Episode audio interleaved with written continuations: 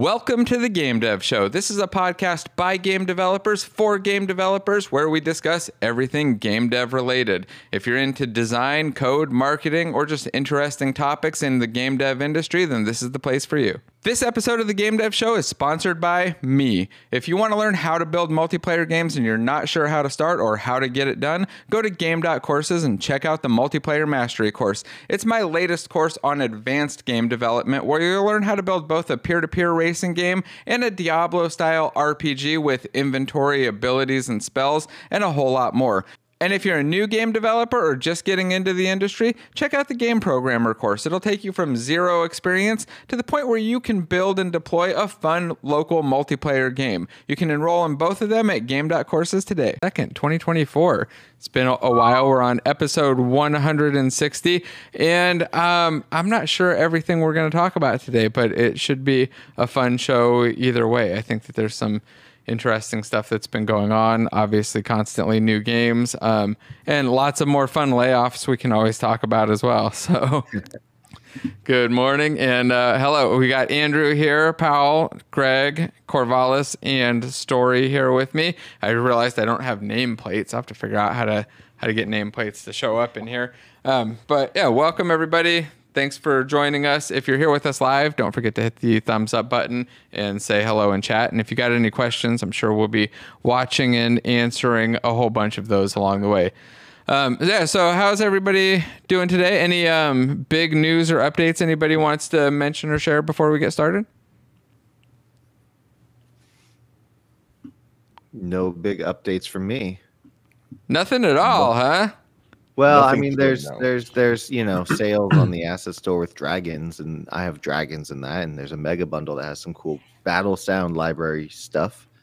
Aside from that, okay, yeah, I did send out that dragon um, asset sale to everybody too. It looks like a, a pretty cool one. I mean, I'm, dragons like my favorite all the time anyway. And I was telling you, I, I still want to make a a dragon game together. I feel like we could have yeah. some fun with that. Just make them run around and yeah, I got a couple random ideas that are all probably terrible to talk about on stream, but I think that would be cool. And then that new bundle did look really good. It was like 97% off, um, a ton, ton of stuff. And then I also shared out that other bundle. So I'll make sure those are linked down in the description too. If you haven't gone and checked them out, you should definitely do that and go grab the, uh, the free publisher of the week asset. Is there anything else going on that, um, was not not a sale this week. Anybody get into anything new, trying anything new, um, come across any cool new tools, assets, or games? Yeah, I'm making a math game for Legends of Learning. Um, so they're a site that has a bunch of um, education apps for schools, and uh, you, they have a whole long list of learning opportunities. Uh, they have a big spreadsheet, and you can pick different categories, you know, science or math or whatever, and different grade levels and that sort of thing. And um, and then if you you pick one, they send you basically a developer contract and um, a template for a game design document. You have three weeks to submit a game design document. If they approve it, um, you have to get them a build within I think it's three months mm. after that. And their their design specs are pretty pretty tight. Like the uncompressed build can't be more than 30 megabytes. Uh, and it has to be able to run on Chromebooks and iPads and your game gets added to their catalog of games and as long as it's performing and getting playtime you stay there and you earn revenue for it. But you also own the ip for the game. So if you want to you can publish it anywhere else you want to. Um, hmm. so it's, it's it's pretty cool. Um, a guy in the mastermind group that i'm in uh, manny has already published one game with them and he's working on a second one. So some of the assets that we've gotten recently like those the ones you were calling um, kind of like Palworld looking monsters. Yeah. And the tune numbers. Um, those are some assets I think would be really cool in a math game. And I drew inspiration from an um, arcade game we used to play at the laundromat back when we were poor and didn't have a washer dryer, it, where you had to stomp on bugs that were crawling in, like steal pieces of cheese. Yeah. So you stood on a platform with these tiles that you had to stomp on. So there's a lot of cardio in that game. Uh, but in this case, instead of stomping on them, they'll they'll each have a little floating equation above them. And if you solve the equation, you'll basically chase them away with one of those animated numbers. You know those tune numbers. Um, so you're basically trying to defend your your your food items from marauding Palworld critters. That sounds cool. And you said it, it's this page, right? Legends of Learning. Yeah, Legends of Learning. Um, and then yeah, there's a bunch of uh, other pages. I think you sent you that are specific for the developer. You know, like their their design specs, technical specs, and the whole process of picking a learning opportunity and, and going through the game design document and all that stuff. Huh. That sounds That's really cool. cool. I, I didn't realize that was a, a thing. And it, it, seems like something people might be pretty interested in. So you just make your game, well, you go through the process, submit it. Games for these are pretty yep. simple, right? Yeah. Yeah. So, like the one that I'm doing, um, it's going to be like solving multiplication or division. And it's basically find the missing number, like eight divided by what equals 48 you know that kind of thing and give them multiple variations of that you know to help them see the correlation between the multiplication and division hmm. uh, and then it will get progressively harder because the spawn rate of the critters that are coming to steal your food will get faster and then the, their movement speed will get faster so they're going to have to get quicker at solving the the equations and their score is going to be based on how many food items they save which is really correlates to how many equations they solved correctly. When I was a kid, I used to have to play Math Blaster for at least I think half an hour or an mm-hmm. hour, maybe half an hour of Math Blaster in order to play an hour of Nintendo. Yeah, my kids played that. Yeah. Jumpstart was my jam. All right, all the K through 12 CDs. That's funny. Um, Andrew, there was a question in chat about um, oh one of the things in the in the bundle there, that 97% off bundle, the fluffy part. Um, and I thought that, that might be a, a good one for you because I know you've actually used and kind of integrated it in with some of your own stuff, right? Yeah, the the the um, I did a stream with the uh, Daniel Zeller, the publisher, at one point. Um, what was the question? I don't, I don't see the question. Oh, they're just wondering if the um, what did they say specifically? Has anyone tried that hair fuzz asset in the bundle?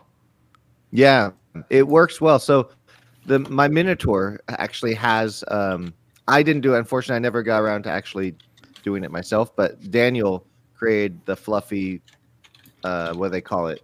Not sculpt. But there's a term he uses the the the, the file for fluffy for the Minotaur.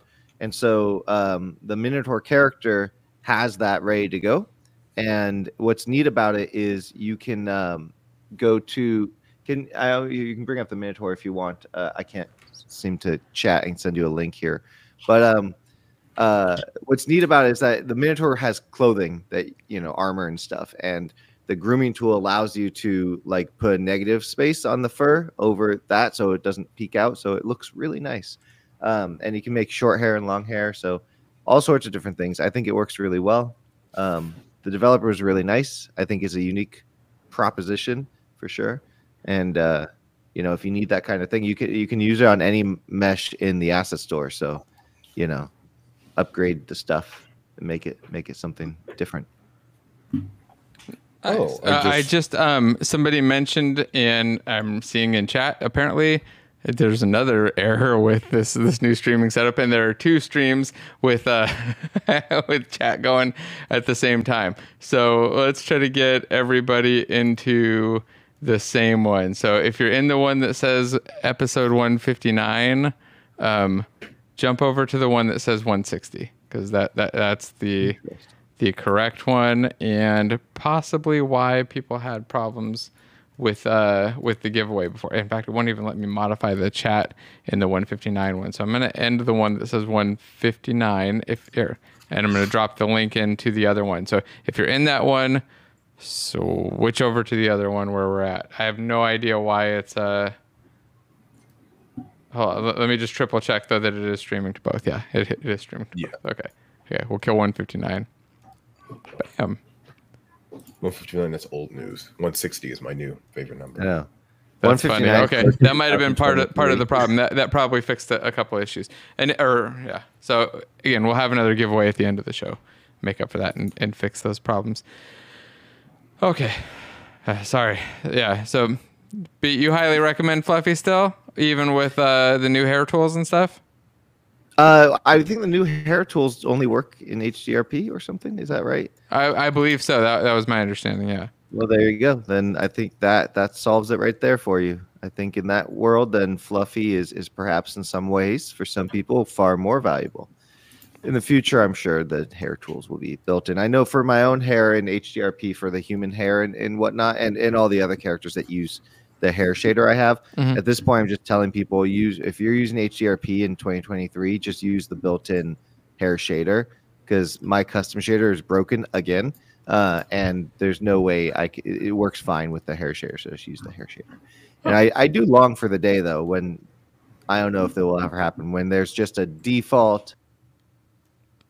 Whoops! Sorry, I broke that. Mm-hmm. No, there will be absolutely no more talking, Andrew. I tried to move a thing. There's a default what? A default. What the heck is going on? A default hair shader that just works. That everybody who produces hair meshes can create stuff with. If you have a tool that creates grooming that you can, it works with. Just because I think we all, as indies, appreciated the standard shader when it came out, and over the years, that's gotten we've lost that we need it back. Yeah.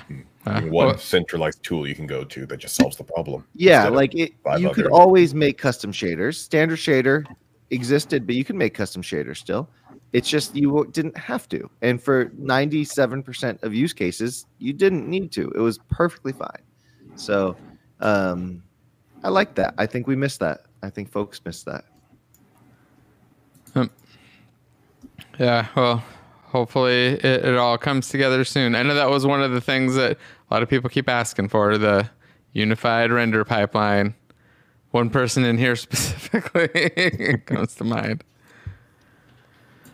Oh, okay. So let's see. Um, anyone take his buttons away for a little bit? That's probably a good idea. You got to get take take my stream deck away. I want to keep breaking things. So, um, Corvalis, You'd mm-hmm. mentioned uh, something came out this week. Yeah, it did, and completely dominated seven hours of my life last night. This is the reason we have the virtual background. Everything is a mess, and uh, I am still too tired to clean it because we're playing more of it later. Uh, Persona 3 Reloaded was a JRPG remaster that came out literally seven, no, about 12 hours ago and it's a remake of a 2009 JRPG made remade in Unreal, and it is so pretty and so fun. Can you tell everybody a little bit about it? Hasn't played Persona, like oh, the whole sure. series. It's um broadly a mixture of a visual novel style dialogue RPG. walk around an overworld with a more traditional like school elements, and it mixes with a dungeon crawler at night. So you go through procedurally generated dungeons, very simple layouts, but you get to fight monsters, increase your um, increase your roster of not quite Pokemon but personas. It's a bit of a um, I don't want to say collectible monster game, but kind of. It's hard to describe on four hours of sleep, but very fun. And a what I find so interesting about it is because it's a remake of a much older game, there were design decisions that had to change from porting it over because that game had a a lot of remakes because it came out in 2009. There was a PS3 remake, a PlayStation, a PSP port for it.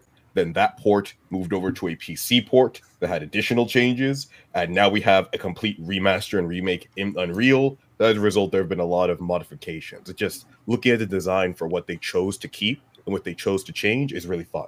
They wanted to keep that core older RPG or uh, JRPG aspect in there. So like it uses procedurally generated dungeons. They abandoned that in later titles, but they brought it back here and tried to tweak it to make it less um less like repetitive, grindy, and bad because people usually said that was the worst part of the gameplay. But they've wanted to keep it and try to modernize it. So as a result, it gets hamstrung by some older design decisions, but there are a lot of like really nice quality of life improvements, like auto saving, which was not a very common thing back in uh, 2009 JRPGs. Three hours gone because you got randomly crit. Now we have saves, which is very nice. Saving? You don't just leave the system on and hope your mom doesn't turn it off so you don't lose your game?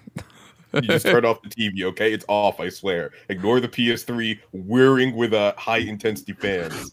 I um I still have my old PlayStation 3. I re um I reinstalled it or set it up to play FES, uh, which was the original PlayStation 2009 version. And that thing, I've never heard that PlayStation scream more than when it was playing FES. Those fans were at full power all the time. And now it's nice to be able to just play it on my computer and mod it, which is uh, another rabbit hole I'm falling down. Palworld, this I believe Metal Gear Solid uh, 3 is also getting a remake in Unreal that comes out this year. A lot of Unreal stuff, and I'm expecting probably a lot of moving in the Unreal modding scene because there's a lot of popular games people want to modify.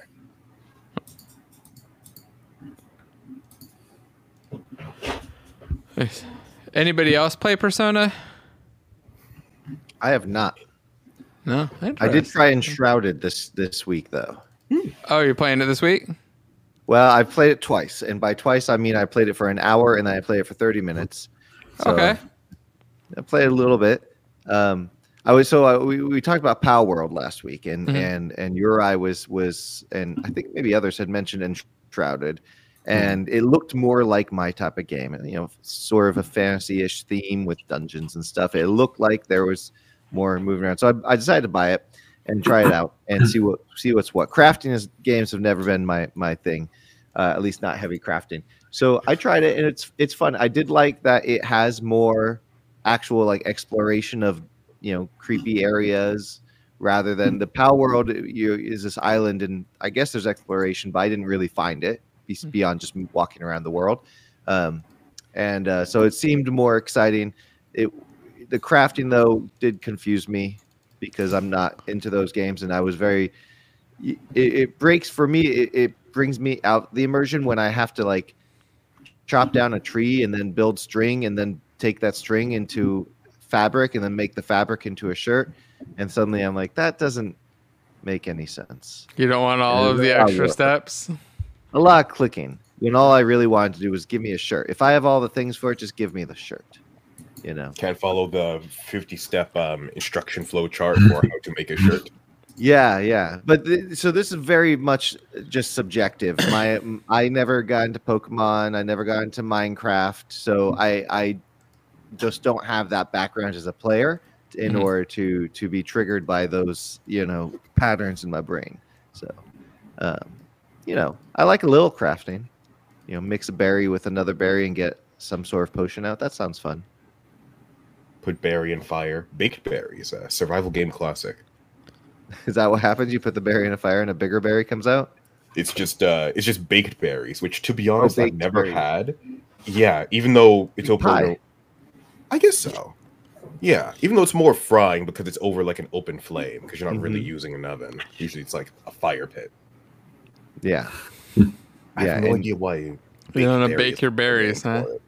Yeah and you know, and, and shrouded up, my character was carrying around raw meat for a while, and I'm thinking this is gonna start smelling after a while. Plus, your hands are all sticky. You're gonna get salmonella or E. coli or whatever it is that you get from raw chicken. Yeah.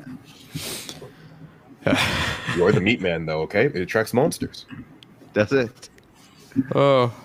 So there, there was a question in chat that I don't know how to highlight yet. I'm trying to trying to figure out how to get uh get them to pop up, but about using uh, A star pathfinding in multiplayer stuff.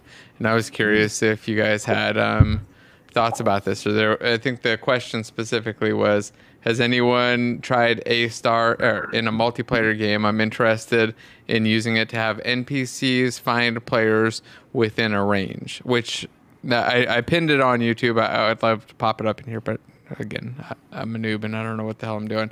Um, but I have some thoughts on this. I'm curious if you all do though. So on pathfinding in multiplayer games, and also maybe a little bit of note on that uh, finding things in range. So uh, I want to let anybody else jump in first though. I've used A Star, not in a multiplayer setting, so I only oh. have some familiarity with that because multiplayer increases what you're actually trying to um what you're trying to accomplish. Yeah. Wouldn't that wouldn't only one of the like the the host of the multiplayer game be the one that would end up using it because the rest just have to f- follow along, right? Um, essentially, yeah. So I mean, that's kind of one of the things I would mention there is that for most multiplayer games, that would only be running on whatever the server or the host is. That that A star setup and that would make it really relatively simple if you're doing it that way. There are some scenarios where you want them to do that pathing and then you probably still don't want them to calculate the path thing but you might want to replicate the path over the network where you have the host or the server calculate out a path and then you send over all those path points and then have that um, be done on the clients. But a lot of the time what you do with a star or with any nav mesh type system is you'll set up the destinations on the server or host, and then the object will move on the server and host and then just replicate across on the clients. And it's not really any different than if you're doing it. Um, doing it locally. What you don't usually want to do is have all of the clients trying to calculate out the best path or the way to get there and have NPCs do that movement locally because you'll find that they'll definitely end up taking different routes. It's like a lot of the time it'll be the same, but occasionally they'll split up and do something totally different. And your game will be completely out of sync. So there's no reason not to use something like A Star or Nav Mesh with um, with your multiplayer games. Just remember that you really want to be calculating that path on one system nine i'd say 98 99% of the time um, yeah, and then no for the distance checks, you almost never want to be looking at the path either, though. You, usually are looking at actual, just direct physical distance, and then line of sight, doing raycast, make sure that it's not, you know, they're in this room and you're in this room on the other side of the wall. They shouldn't see you, so you don't necessarily want a distance check, and you don't necessarily want a pathing distance check either, because you don't want like you know you're up on this little tiny ramp and you're you know one meter away but it's a 20 meter walk around the ramp. You don't want them to not be able to see you in aggro. That that would be strange as well. So those are my kind of general thoughts on it but i don't know if you guys have other thoughts. Nope pretty much in alignment. Don't replicate the work on yeah. the client side and keep it all unified. Cool. And yeah, did we lose same. greg? Uh, he had to dip for lunch for a bit Oh, okay, okay. I did. I didn't see the message. I, I need to get that figured out. And yes, we are testing in production. It's a great question, Chris. Trying out this new setup. I, I really do. Um, I like it more. I can put snow over everybody's head. I can put a logo over my face. Um, we can do quite a bit more stuff, but I just got to get used to the uh, the setup, get the Stream Deck and the the shortcuts and hotkeys and stuff all kind of figured out. Um, you know, the experimentation. It's the essence of being a game dev is creating something kind of jank, but if it's fun, keep iterating on that and improving it. exactly. Not not not building out the perfect thing all at once. Now, I was curious, did you all get a chance and, or watch that stream yesterday with uh, uh the id folks? They did the 33rd anniversary stream. I was able to catch some bits, but not a whole lot. No, what, what I don't know what that is. What what is that? Oh, I'll um I dropped a link into our private chat. I'll, I'll put one in the description too. Um, but it was like Carmack and Romero and the other guys in there. Um, I don't know. Uh, but they were talking about uh, those are the two people I would be most excited about. Well, um, they were just yeah. in there chatting about the old days, chatting about you yeah. know id Software, how it's going there and stuff. It was just fun, interesting conversations. I, I always just love to watch anything that Carmack's talking about. So have fun with it.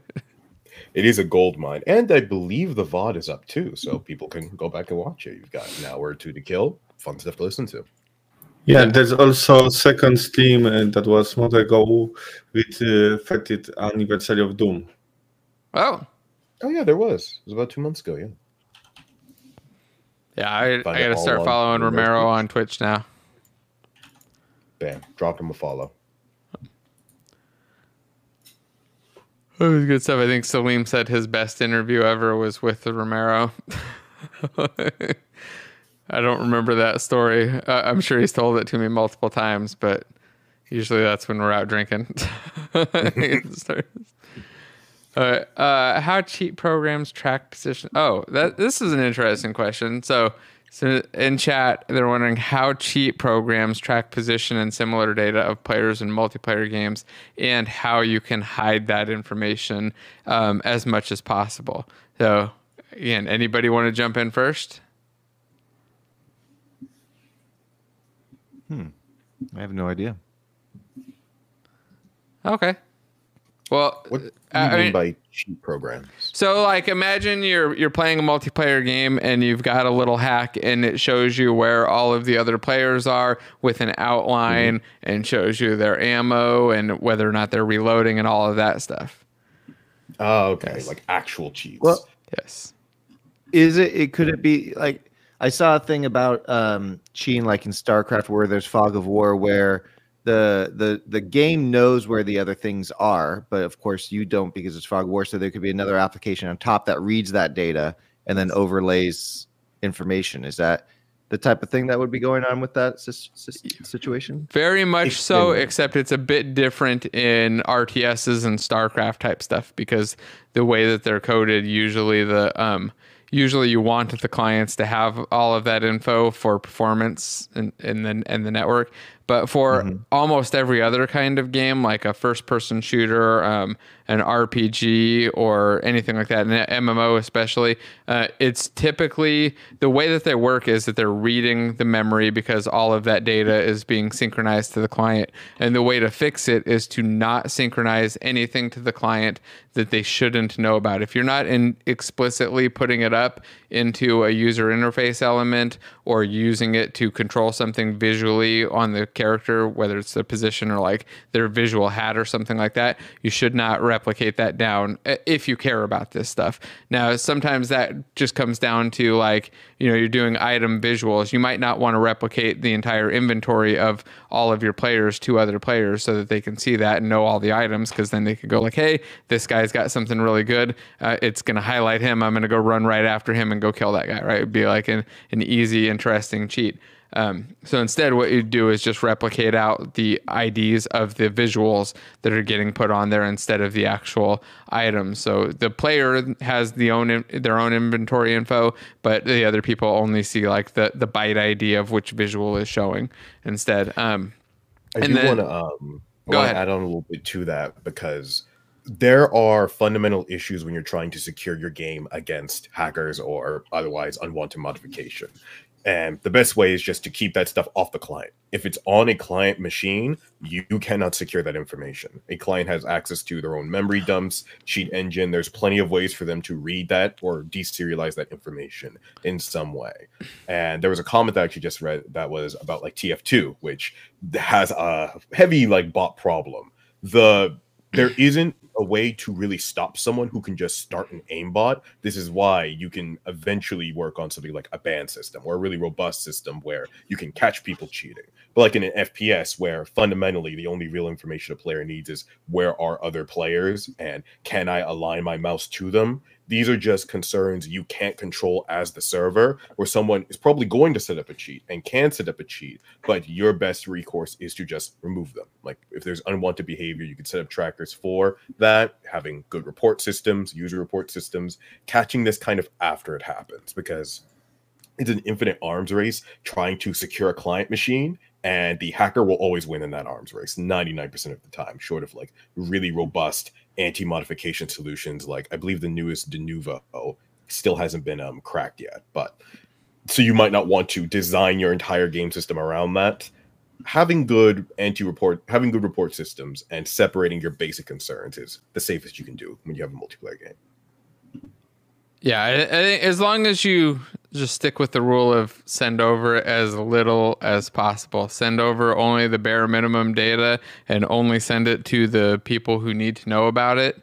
Uh, it'll, it'll go a long, long way in your cheats. You can minimize a lot of that stuff. Um, and one of the other things that's really important to pay attention to is um, just standard observability of objects. Like your player in a lot of games should not be able to see and be getting replicated all of the enemies or all of the NPCs in your area. Uh, uh, of course, depends on your game. If everything's in one screen, sure they should. All. But if you got a big game where you're running around and there's there's lots of stuff going on, only the data, the stuff that should be near visual to them or impacting them, should be replicated, and all the other stuff should be segmented off. It's a uh, you've got to keep that obs- observability is an important mm-hmm. thing. Um, and then the final part is obviously somewhat not not not as much related to it, but just always assume that whatever you get from the client is an attempt at cheating. I always assume that every bit of data, every message that comes across, they are passing in negative 1 million and seeing what happens, trying to cheat,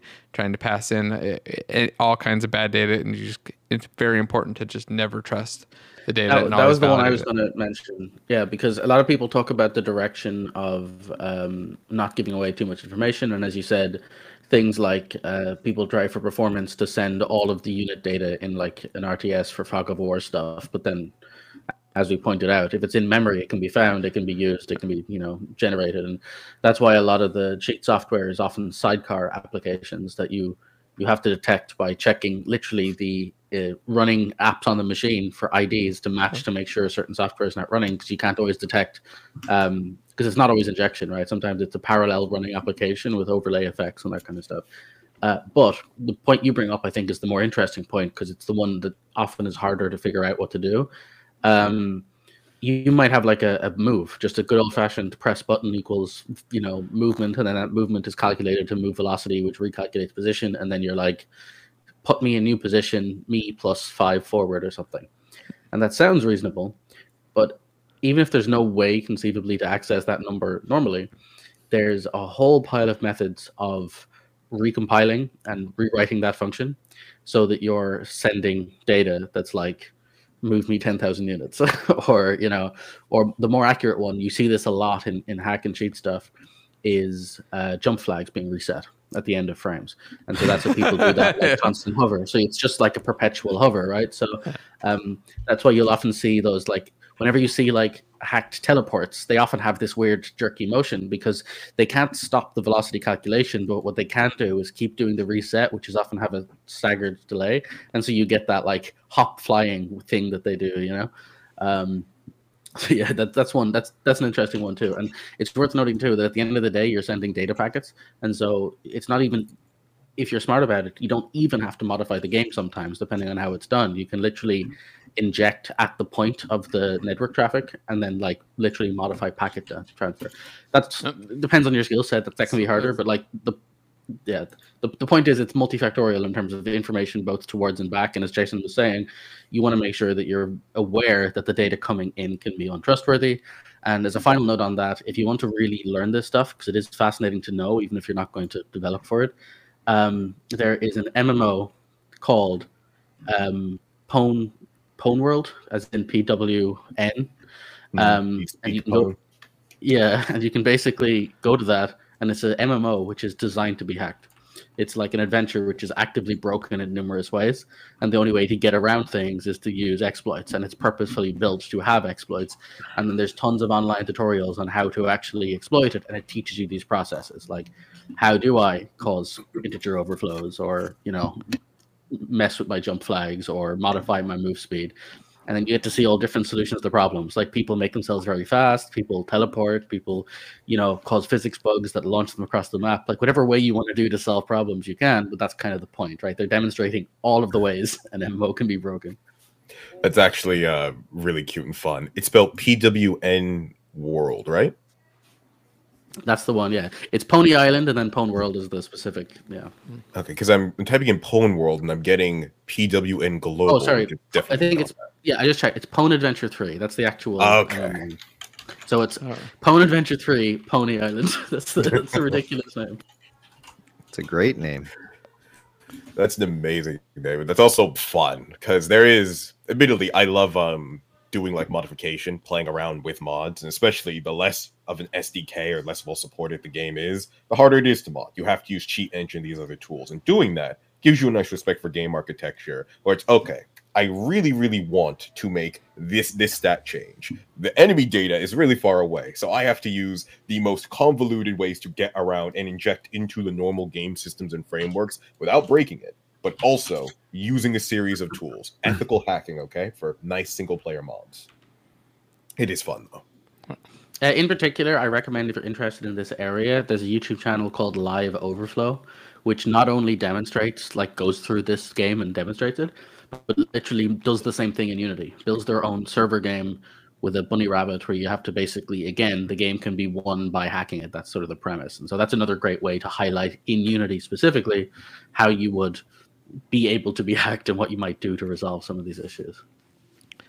Yeah, I think anybody who hasn't played with hack programs and cheated in a game before is missing out. Like you, you need to do that to see how it works. Out what happens and what other people are going to do to your game, especially if you're working on a game where it actually matters. If you're working on a game where cheating doesn't matter and it's fine, it's single player, whatever. But if you're ever building a multiplayer game, um, you should play with cheat apps, play with the memory editors, and just go try them out. Do it in some single player stuff or some multiplayer stuff where it's not like competitive online, where you're just doing, you know, you and your friends or whatever, and go see kind of how that works and how you just randomly your RPC is sending something different, or your data can't change, or you trans you teleport your position and see what happens. It's it's an interesting I experiment, I think.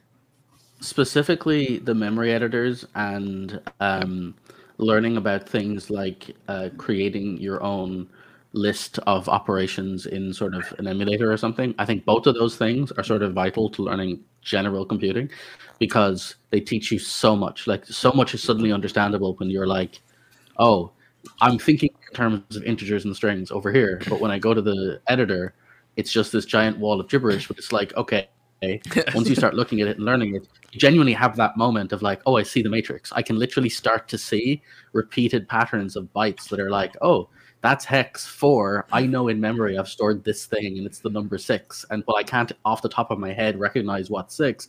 Over time, through messing with it, you can see patterns and you can get like, oh, I bet you that's the health number. Because like, that's an item. yeah, exactly. It's, it starts to be really fascinating. So it gives you a whole different perspective on how you look at that stuff. And um, similarly with like how operations are done in um, you know, how they're actually split up into pushes on stacks and things. That teaches you a lot about how that stuff works. And if you want a really good way to learn that, there's a bunch of guides on how to build your own Game Boy emulators and basically learning how to take literal hardware, writing virtual versions of it, and then replicating the tables that match the operation calls that would go to that hardware. And you can, it's like writing it all by hand is obviously a lot of work. But what you can do is it teaches you at least conceptually all the parts of like, oh, this is how this stuff works. this is literally how it all connects together. It's very educational. Hmm, creating virtual hardware in my uh, assembly class, we made a virtual dot hack computer all the way from the very basic logic gates to the logic gates that built a CPU that could then run uh, hack code, which is just a simplified instruction set. We could pass through it. Very fascinating. Great learning opportunities. And all of this came about mostly because when Persona 5 Royal came out on PC, I really wanted to mod it.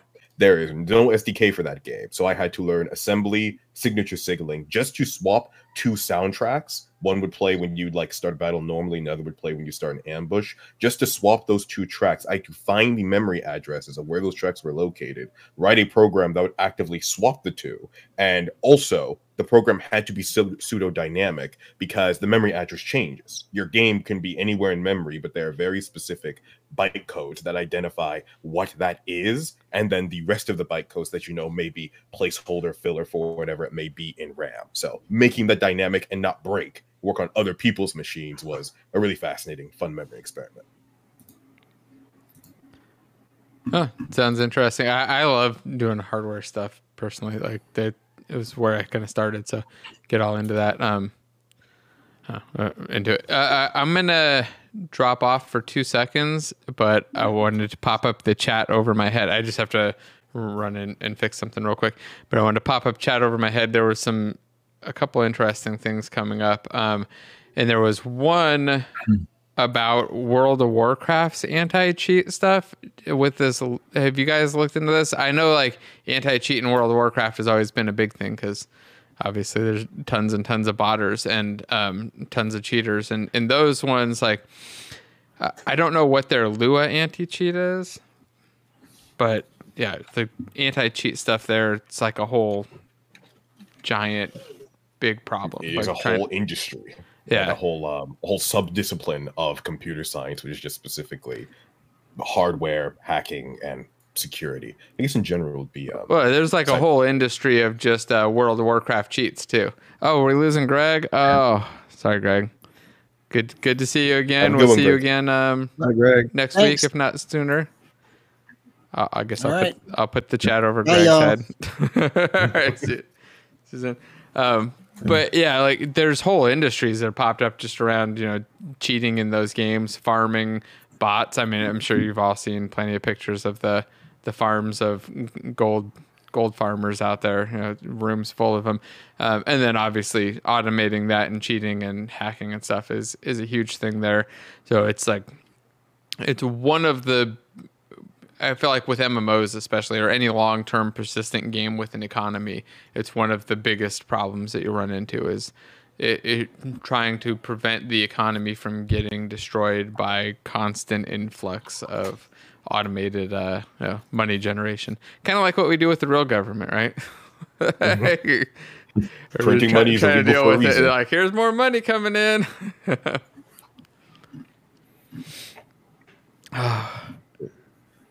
Yeah, Okay, I'm not uh, sure what Blizzard's doing for. Um, also, you have to head out, right, Jason, for a bit.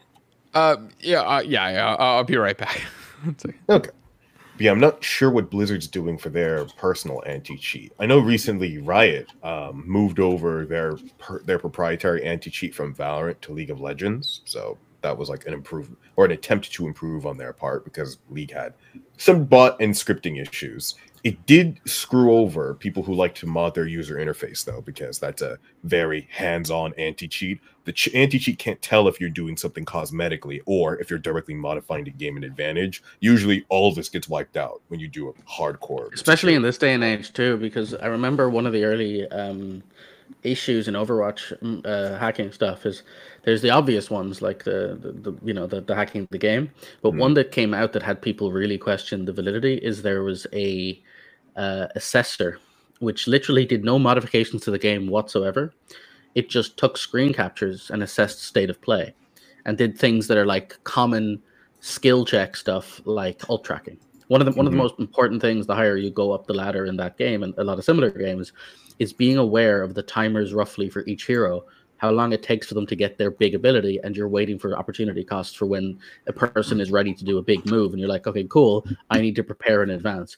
And so that can be a lot to keep track of and the game basically was doing this. It was overlaying data on the screen that was like your enemy most likely has these things at these times based on the in-game timers based on this that and the other. And it's like it gave, gave you a lot of ex uh, kind of contextual information that is just beyond human ability. But Mhm. from that like asterisk asterisk it didn't do anything wrong. It didn't cheat. It didn't use in-game data. It had the same information you did on the screen but it's still suspect because like it is a it is an advantage that is well above what anybody would have. And now it turned out to be a bit rubbish because it was one of those early prototype AI stuff anyway that has that its actual suggestions were were not great. But Mhm. the actual like concept as a thing, that's an interesting gray area to your point, right? Because overlays are like where is it cheating? And there's even people who say the same thing about things like monitors with custom crosshairs. Like if games don't have those and you're using a monitor crosshair, you know, stuff like that can be can be vaguely in that category too. Yeah, like um another interesting one for Blizzard is for Hearthstone. I didn't know about this, so recently I hit Legend, yay. Um but there are deck trackers where it's an overlay that keeps track of everything happening on screen. And I know for certain, I personally could not keep track of everything related to what cards are in what deck, at what position, what cards have been played. But the deck tracker exponentially improved my play because it's able to keep track of that contextual information.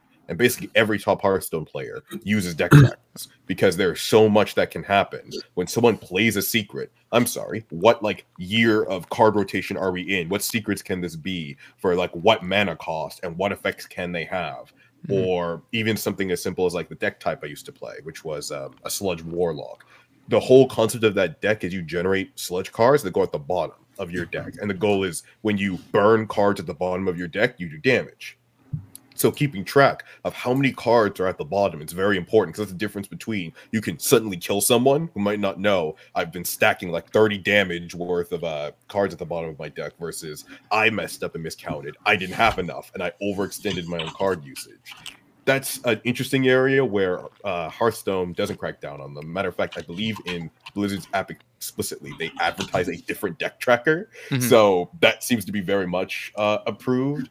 But yeah, there's uh, and, there's, and there's other stuff too that fall into that category. The like utility applications. Another one that comes mm-hmm. to mind is games like Elite Dangerous or um, honestly even any any space game. Realistically, especially games with economies.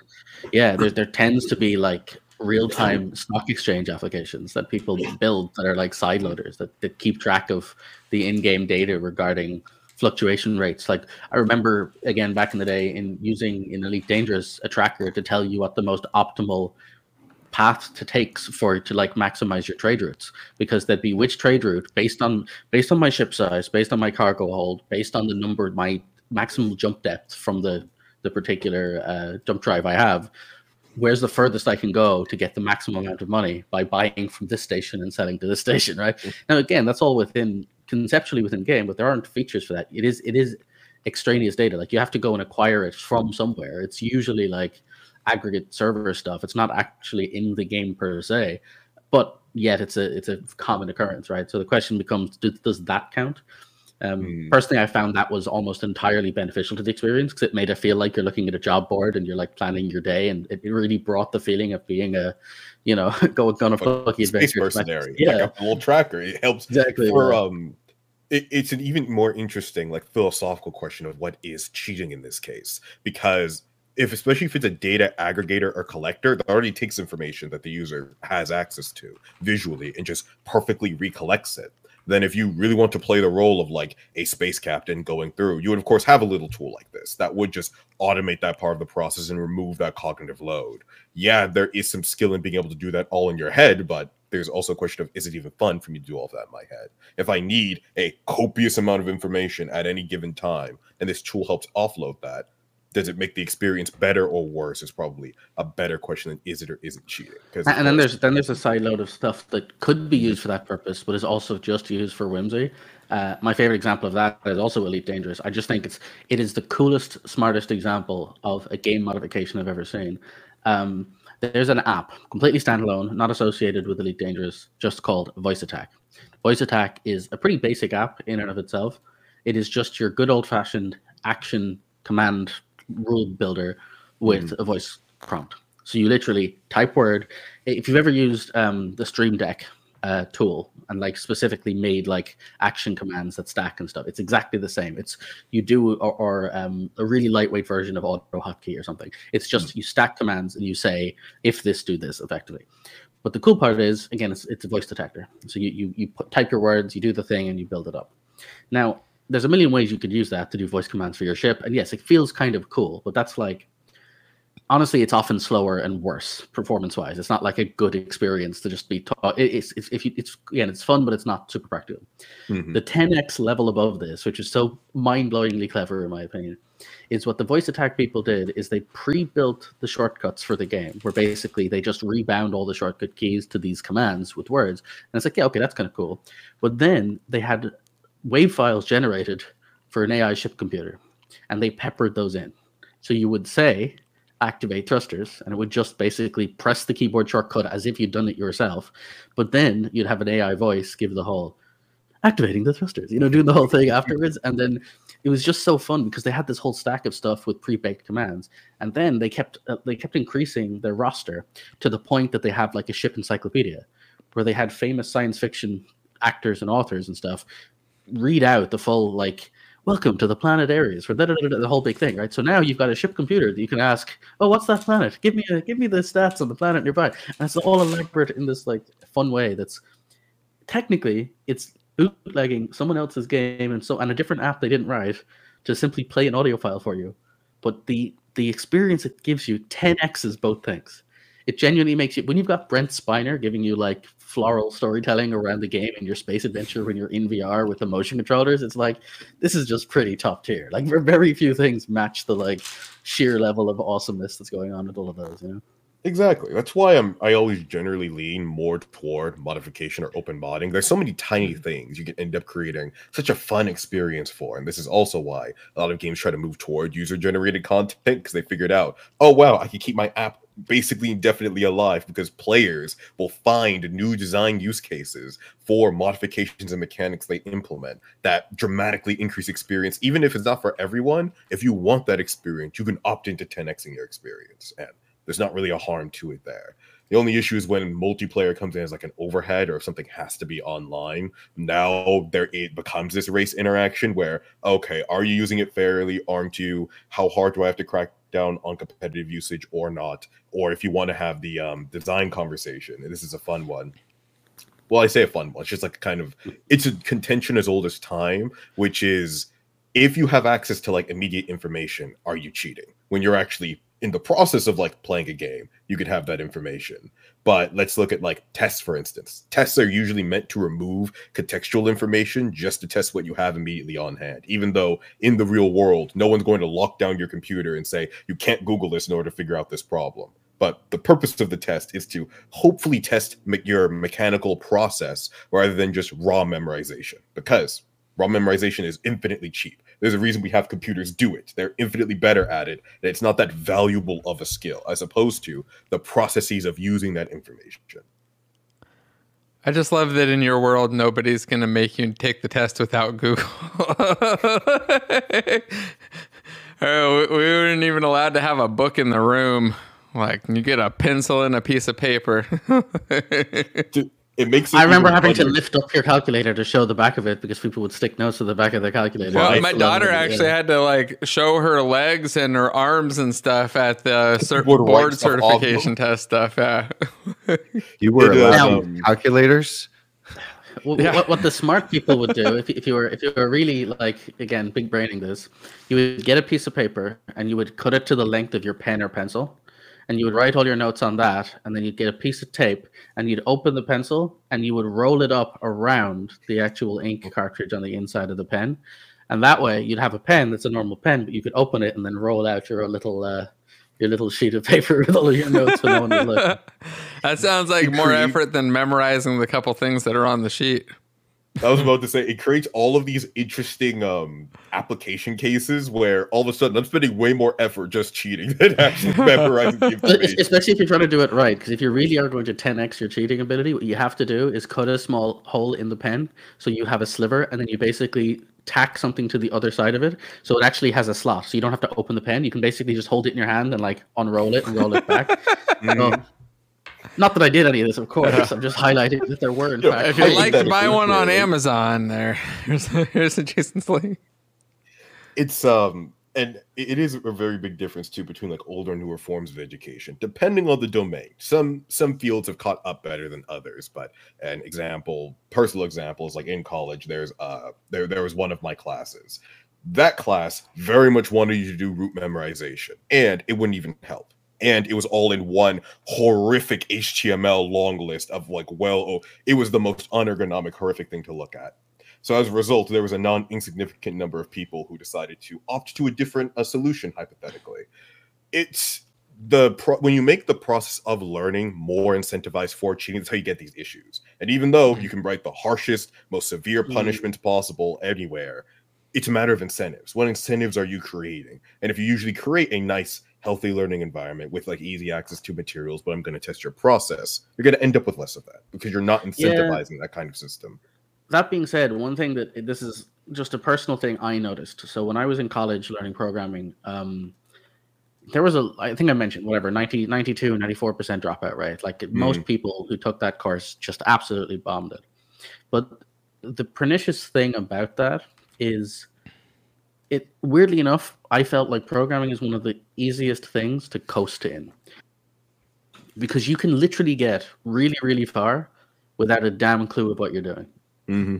And I didn't realize how bad this was until we had um, a couple of lessons where the lecturer was like, "We're doing a coding exam on paper," and it wasn't end of the world. It wasn't a huge deal, but it was things like create a class, give it a constructor, create a setter, and set the health and age, which sounds like a very simple thing, but what it does sounds it like day some... three.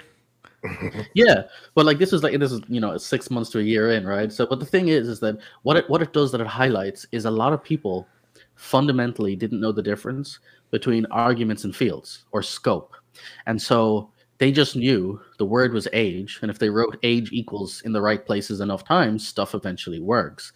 And what that meant was because I was tutoring people, like literally, I spent a lot of time tutoring these people, and I would see them confuse things, and it would be this like the big one for me was the whole this dot. The reason I switched to using underscores as my field types mm-hmm. is because I noticed a lot of people didn't understand the difference between the scopes mm-hmm. like age in brackets versus age at class level. And so having an underscore is at least at least visually delineates to people you're tutoring these are two different things. They say the same word, but they are two fundamentally different in memory numbers of how they work. And without that, my point is, I would watch people take tests that have been writing code, more complicated code, and succeeding halfway through their course year. But when asked to write the most simple, straightforward two lines of explanation of just assign a variable to another variable, they couldn't do it because they didn't know they were literally missing the word void in their method calls because they completely wrote muscle memory all of this stuff and just went, oh, I just press the thing and the autocomplete does the stuff that makes the things happen. Um, and it's fine to use autocomplete as an ongoing workflow helper. But if you get to the point that you completely never